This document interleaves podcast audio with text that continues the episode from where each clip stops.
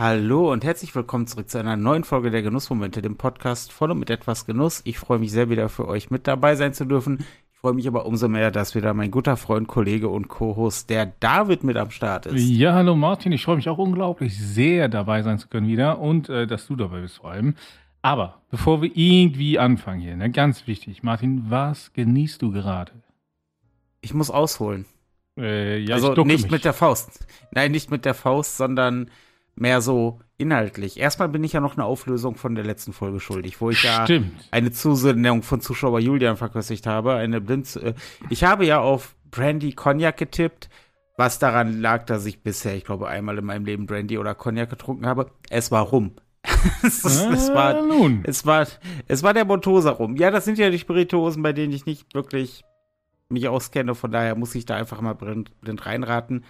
Habe aber heute eine weitere Blindverkostung von Ihnen am Start.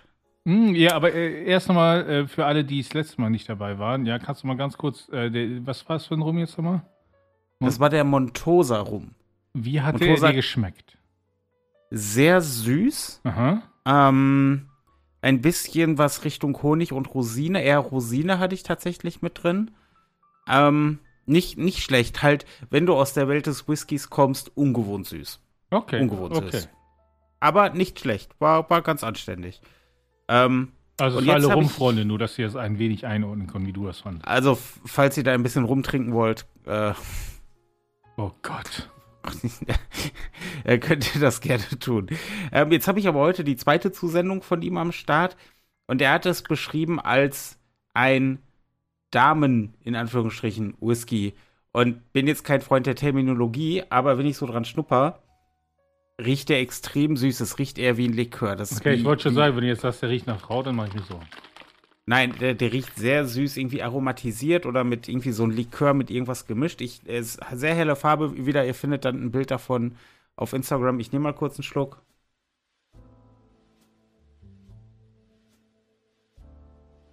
Und? Schmeckt wie irgendein Sirup. Okay. Also du merkst nur beim Abgang dieser leichte, ich nenne es mal eher kühlende Luftzug, so würde ich es jetzt beschreiben, dass da Alkohol drin ist. Ansonsten schmeckt das wie ein pappsüßer, und es tut mir sehr leid, Julian, leicht künstlicher Sirup. Also okay. Ja, aber von mir genug. Was genießt du denn gerade? Ich habe, auch ich muss ein wenig ausholen in der Beschreibung. Ich bin ja eigentlich nicht der Typ, der bekannt dafür ist, dass er Nespresso-Kaffee trinkt. Aber meine Frau hat sich diese Sommeredition geholt und da ist ein Wassermelon-flavored Espresso bei, den man wunderbar auf Eis zubereiten kann und dann eben noch quasi einen kalten Americano draus macht, das heißt also mit Wasser aufschütten. Mhm. Mhm. Und ist als Kaltgetränk wunderbar. Kaffeenote, Wassermelone, und ich war vorhin mit Frau und Kind im Schwimmbad und haben da gute 2 Stunden uns dort im Schwimmbad ausgetobt. Ja, erstes Mal fürs Kind, die muss noch schwimmen lernen. Und als wir dann danach wieder kamen und man so dieses, kennst du das, wenn du so vom Schwimmen irgendwie zurückkommst und so wohlig ausgepowert bist? Nee. Okay. Ich muss dazu sagen, es ist 25 Jahre her, dass ich das letzte Mal schwimmen war. Okay. Also, ne, dieses wohlig ausgepowerte vom im Wasser sich bewegen und alles, ne, und dem Kind quasi hinterher rennen.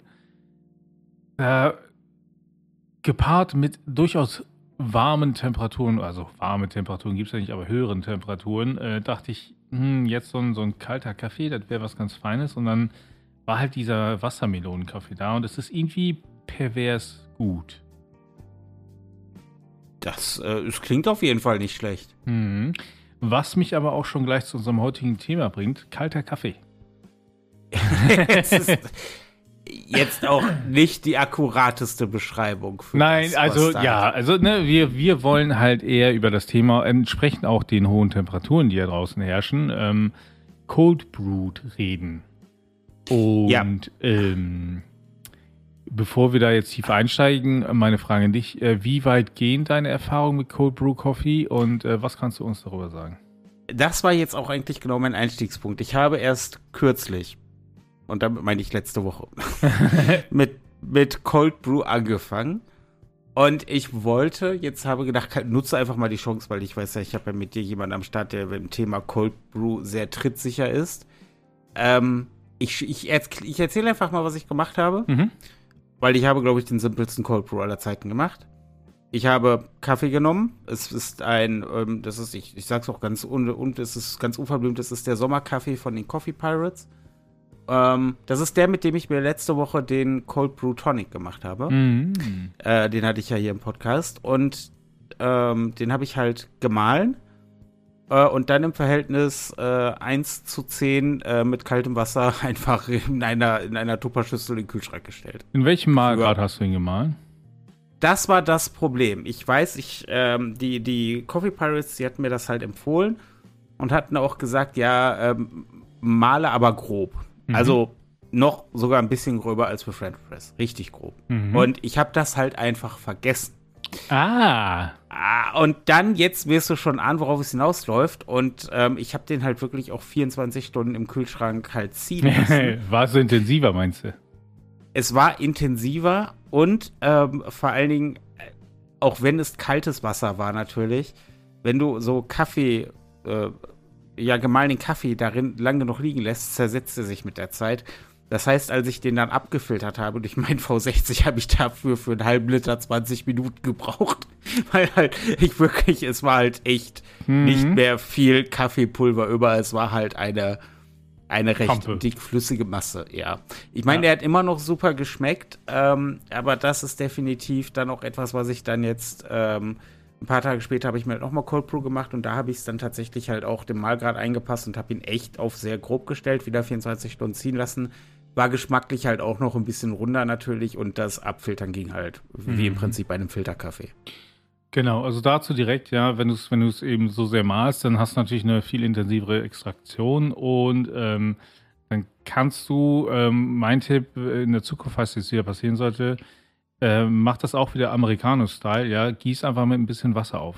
Ja? Dadurch hast du dann quasi aus dem Konzentrat, das du da hast, machst dann wieder ein etwas, ich sag mal, genießbareres Getränk, ja, was ich tatsächlich auch oft mache, weil ich dann eben nicht nur 1 Liter oder so zubereite, sondern vielleicht auch mal 2 oder 3 Liter, ich filter das in mehreren Phasen durch mehrere Filterpapiere, weil die sonst einfach voll sind, ja, durch diese Feinpartikel, die sich da eben komplett lösen im Wasser. Also, du meinst jetzt nicht in verschiedenen Filterstufen, sondern portionsweise. Genau.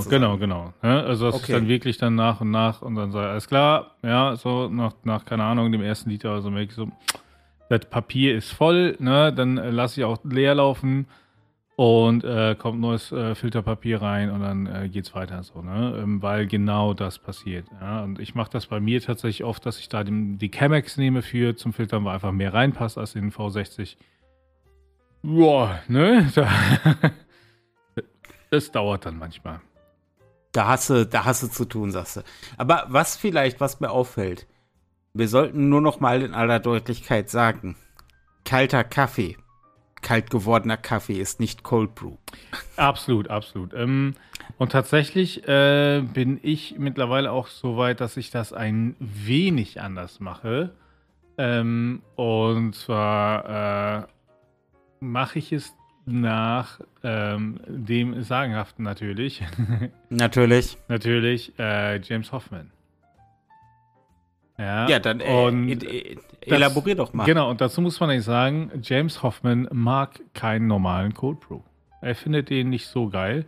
Sondern was James Hoffmann macht, ist, er brüht Kaffee auf Eis. Das heißt, er brüht Kaffee normal zu in einem V60 oder Kalita. Ja.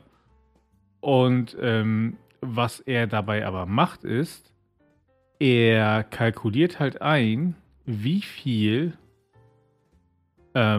Eis Also das Volumen, das man ja nimmt. Ne? Wenn du jetzt sagst, okay, ich nehme 30 Gramm Kaffee auf 500 Milliliter Wasser oder 500 Gramm Wasser, ja, dann nimmt er halt das Volumen oder das Gewicht, ja, und zieht quasi das Eis, was er dann nutzt, von dem Brühwasser ab. Sodass am Ende, ne, das wieder aufs Gleiche hinauskommt. Das heißt, er hat einen etwas konzentrierteren Kaffee, der dann in dem, auf das Eis fällt, ja, auf das Eis filtert. Und dann am Ende hat er aber wieder das gleiche Volumen an kaltem Kaffee oder abgekühltem Kaffee da. Das heißt, er brüht quasi und hat Eis in der Karaffe. Genau. Ja, in der Karaffe, in das Behältnis, in das der Kaffee reinläuft. Genau. Ah, spannend. Was ich tatsächlich auch noch, es gibt ja, wenn du Cold Brew suchst, es gibt ja so viele Rezepte, wie es Leute gibt, die Cold Brew mögen.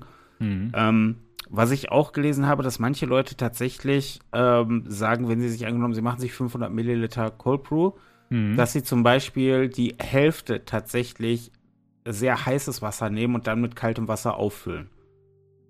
Dass du quasi ein Brew-Kickstarter hast. Weiß ich jetzt nicht, keine Ahnung, ist für mich irgendwie, was ich schon bei Cold Brew jetzt mag, ist halt einfach dieses lass stehen, der macht sich von alleine. So, das ist etwas, was mir da sehr entgegenkommt. Ja.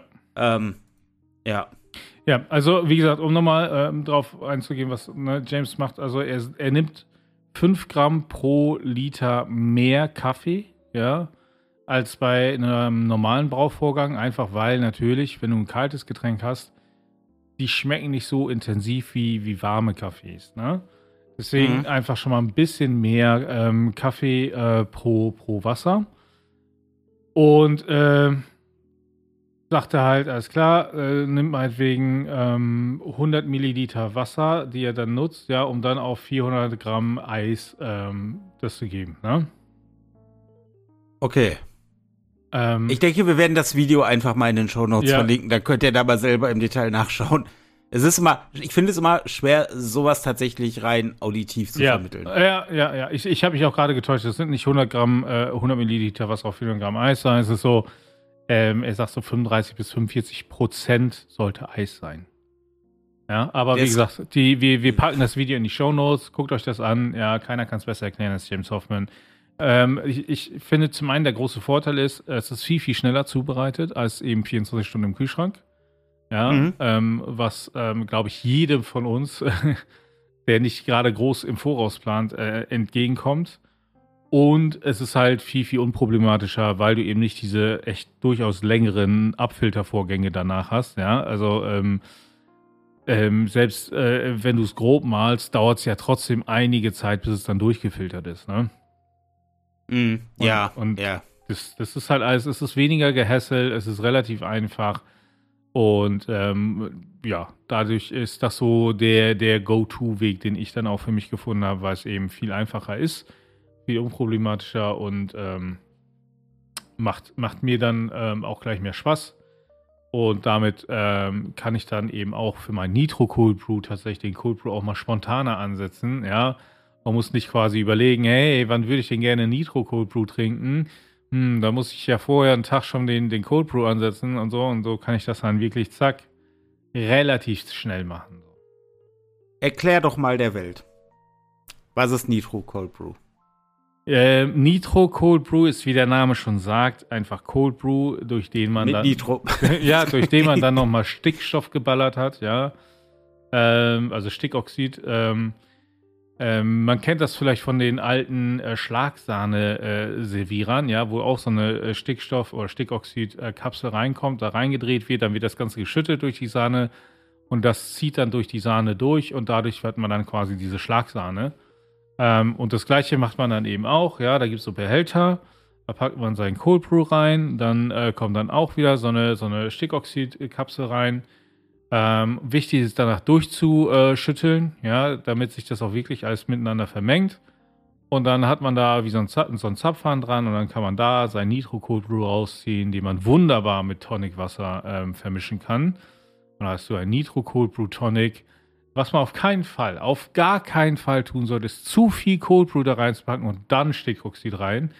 Denn es ist immer noch ein Gas, das sich da ausbreitet und vielleicht habe ich das am eigenen, zum Glück nicht Körper, aber am eigenen Gefäß erfahren müssen, wenn da zu viel Volumen an Kaffee drin ist und das Ding ist ja dicht, dann kann das Gas nirgendwo hin und dieses Edelstahlbehältnis sich dann plötzlich nach außen wölbt. Ha! Dann kann ich nur empfehlen, schnell, aber vorsichtig den Druck abzulassen. Oder das Ding einfach ganz weit wegzuwerfen und wegzurennen und zu hoffen, dass niemand getroffen wird. Weil das kann dann doch durchaus gefährlich werden. Vielleicht, ich weiß nicht warum, aber ich fühle mich an dieser Stelle ein bisschen dazu verpflichtet, die Leute einfach in Sachen Kaffee und Kaffeespezialitäten nochmal im Allgemeinen daran zu erinnern. Je nach Zubereitungsmethode arbeitet ihr da mit Druckbehältnissen. Zum Beispiel auch beim klassischen Mokkapot. Oder jetzt halt auch beim Nitro Cold Brew. Ja. Seid vorsichtig. Das ist kein Spaß. Das ist. Also es macht Spaß, aber es kann halt durchaus auch gefährlich sein. Ja? Also beim Mokkapot genauso wie beim Nitro Cold Brew. Beim Nitro Cold Brew eigentlich noch ein bisschen mehr, wenn man da sich so dumm anstellt wie ich. Ja? Weil das halt eine ganz andere Drucknummer ist. Bei Mokkapot ist das Schlimmste, was dir in der Regel passieren kann, wenn du es nicht richtig festgezogen hast, sodass dir das Ganze einmal so ein bisschen platzt und der ganze Schmodder da rauskommt. Ja, das explodiert aber in den seltensten Fällen so krass wie eben so ein Nitro-Cake, ne? Weil da kannst du halt eben... Oder auch die Leute, die denken so, irgendwie ist da noch nicht genug Nitro drin, mal leicht noch eine zweite Kapsel rein. Würde ich spontan jetzt einfach nicht tun, sag ich mal, ja? Aus eben gleichen Gründen. Deswegen seid da ein bisschen vorsichtig. Also es ist natürlich, es macht Spaß, aber man sollte da generell, man sollte einfach ein bisschen aufmerksam sein. Ja, einfach versuchen, ein bisschen mitzudenken, ne? Ja, das ist generell auch fürs Leben ein guter Tipp. Einfach mal ein bisschen mitdenken. Wenn jetzt jemand noch nie Cold Brew getrunken hat und sich denkt, warum sollte ich kalten Kaffee trinken? Warum sollte er deiner Meinung nach kalten Kaffee trinken? Also ich finde, Cold Brew hat einen ganz eigenen Geschmack nochmal. Ja, also selbst Kaffee, den man schon kennt, den man häufig zubereitet hat und so, wenn man daraus einen Cold Brew macht, ist es nochmal eine ganz andere Richtung, finde ich. Ja, es sind andere Geschmacksnuancen, die hervortreten. Das alleine ist schon mal interessant. Und es ist halt ganz einfach so, wenn es halt richtig schön warm draußen ist, ja, ist so ein Cold Brew sehr, sehr angenehm. Den man ja dann noch mal auf Eis trinken kann, auch gerne als Alternative. Ich weiß und wir alle wissen, an sich sollte man nicht zu kalte Getränke bei sehr hohen Temperaturen trinken. Ja, muss ich, glaube ich, niemand mehr sagen. Aber nichtsdestotrotz, es ist einfach erfrischend, es ist sehr angenehm und man kann halt damit auch durchaus diverse Cocktails zubereiten. Ja, also auch da ist es halt ganz, ganz interessant, wenn man sich da in die Richtung mal ein bisschen bewegen möchte. Ich sag nur, so ein Cold Brew Tonic, den kann man dann auch nochmal mit einem Gin versehen, ne? Ja. Und dann reden wir gleich über eine ganz andere Geschichte hier. Also deswegen, also es lohnt sich. Habe ich dann auch letzte Woche einmal so, ich musste natürlich. Man muss das ja mal probieren, für die Wissenschaft. Richtig. Ja, und habe dann natürlich, also ich hatte hier meinen Cold Brew Tonic, als wir aufgenommen haben. Und hab dann halt während des Podcasts natürlich nur so ein bisschen dran genippt, weil man muss ja reden. Und hab dann quasi das Schlückchen, was ich ausgedruckt hatte, habe ich mit einem Schuss Gin quasi aufgefüllt. Mhm. Oh. Ist schon, und ne? Ich mag ja eh schon Gin Tonic sehr gerne, aber dann noch mit dieser, mit diesem Cold Brew und der dann auch noch was leicht, also dieser Sommerkaffee jetzt in dem Fall, der hat was wirklich so was Brombeeriges von dunklen Früchten sehr, sehr stark, was dann halt zu diesem im Gegensatz zu dem leicht bitteren Tonic und den Botanicals des Gins geliefert hat, das war halt schon einfach grundstabil, ey, da kannst du, jetzt krieg ich gerade Lust, ich habe leider keinen Cold Brew mehr fertig. Ich glaube, nach der Folge werde ich als erstes mal in die Küche gehen und werde für morgen einen Cold Brew ansetzen. Oder du nutzt halt die James Hoffmann-Methode, ne? Also, es sei denn, du hast keine Eiswürfel am Start. Und das ist der einzige Nachteil, ist tatsächlich, dass ich jetzt halt Eiswürfel immer regelmäßig neu ansetzen muss, damit ich die immer am Start habe. Aber ansonsten, ja, ne? Also Cold Brew, finde ich, ist eine wunderbare Ergänzung in der Kaffeepalette und sollte jeder mal so ein bisschen wenigstens mal ausprobieren, finde ich. Es ist halt eine Sache, für die du kein weiteres Equipment brauchst, wenn du eh schon Kaffee trinkst. Richtig. Das ist halt das. Deswegen probiert es einfach aus. Und ich konnte es mir auch lange Zeit nicht gut vorstellen, bin jetzt aber vollkommen begeistert. Sehr gut. Ja. Es ist mir ein Fest gewesen, weil wir haben uns schon stabil aufs Ende zugearbeitet. Ich weiß, über Kaffee kann man lange und viel reden, aber... Ja. Oh ja. Ich muss auch sagen, mich würde jetzt natürlich noch interessieren, welche Erfahrungen unsere Zuhörenden denn mit Cold Brew oder kaltem Kaffee auch gemacht haben, wie sie da das handhaben, mögen sie es, wie bereiten sie den zu? Und ansonsten freue ich mich natürlich, dass ihr bis hier dran geblieben seid. Hinterlasst uns gerne einen Kommentar, vielleicht auch mal zu einem Thema, über das ihr mehr hören wollt. Vielleicht habt ihr auch mal eine Frage an uns. Könnt ihr uns alles gerne bei Social Media hinterlassen. Überall da, wo ihr uns findet, sind wir auch vertreten. Aber zwei Möglichkeiten gibt es ganz besonders, Martin. Welche sind das? Es gibt sogar mehrere. Ja, aber also wo man uns ganz gut erreichen kann. Ja, auf jeden Fall in unserer Facebook-Gruppe, den Genussfreunden. Wir gehen so steil auf die 400 Mitglieder zu. Schaut da unbedingt vorbei. Viele coole Menschen, viele Genussthemen. Schaut einfach vorbei. Ganz entspanntes Grüppchen. Da ist jeder herzlich willkommen. Oder natürlich auf unserem noch relativ neuen Discord, wo ihr auch gerne vorbeischauen könnt. Der sich auch so langsam ein bisschen mit Leben füllt. Das ist auch sehr cool zu sehen. Und ich möchte an dieser Stelle noch kurz darauf hinweisen, dass wir natürlich immer noch dabei sind, mit dem Podcast umzuziehen auf YouTube. Aktuell die neuen Folgen immer noch montags bei EtwasGenuss. Wir füllen ja aber gerade unseren eigenen YouTube-Kanal Genussmomente Podcast mit den alten Folgen auf. Und wenn wir uns selber eingeholt haben, werden wir halt genau auch dahin umziehen. Deswegen youtube.com/@Genussmomente Podcast. Abonniert uns da gerne schon mal, damit ihr dann auch nicht verpasst, wenn wir umziehen. Sehr gut. Martin, es war mir wieder eine Freude, hier mit dir aufzunehmen. Und ich freue mich schon aufs nächste Mal, zur nächsten Folge. Ja, auf jeden Fall. Wieder auch ein bisschen was gelernt. Und ich freue mich einfach auf die nächste Folge der Genussmomente, dem Podcast von und mit EtwasGenuss. Bis dahin.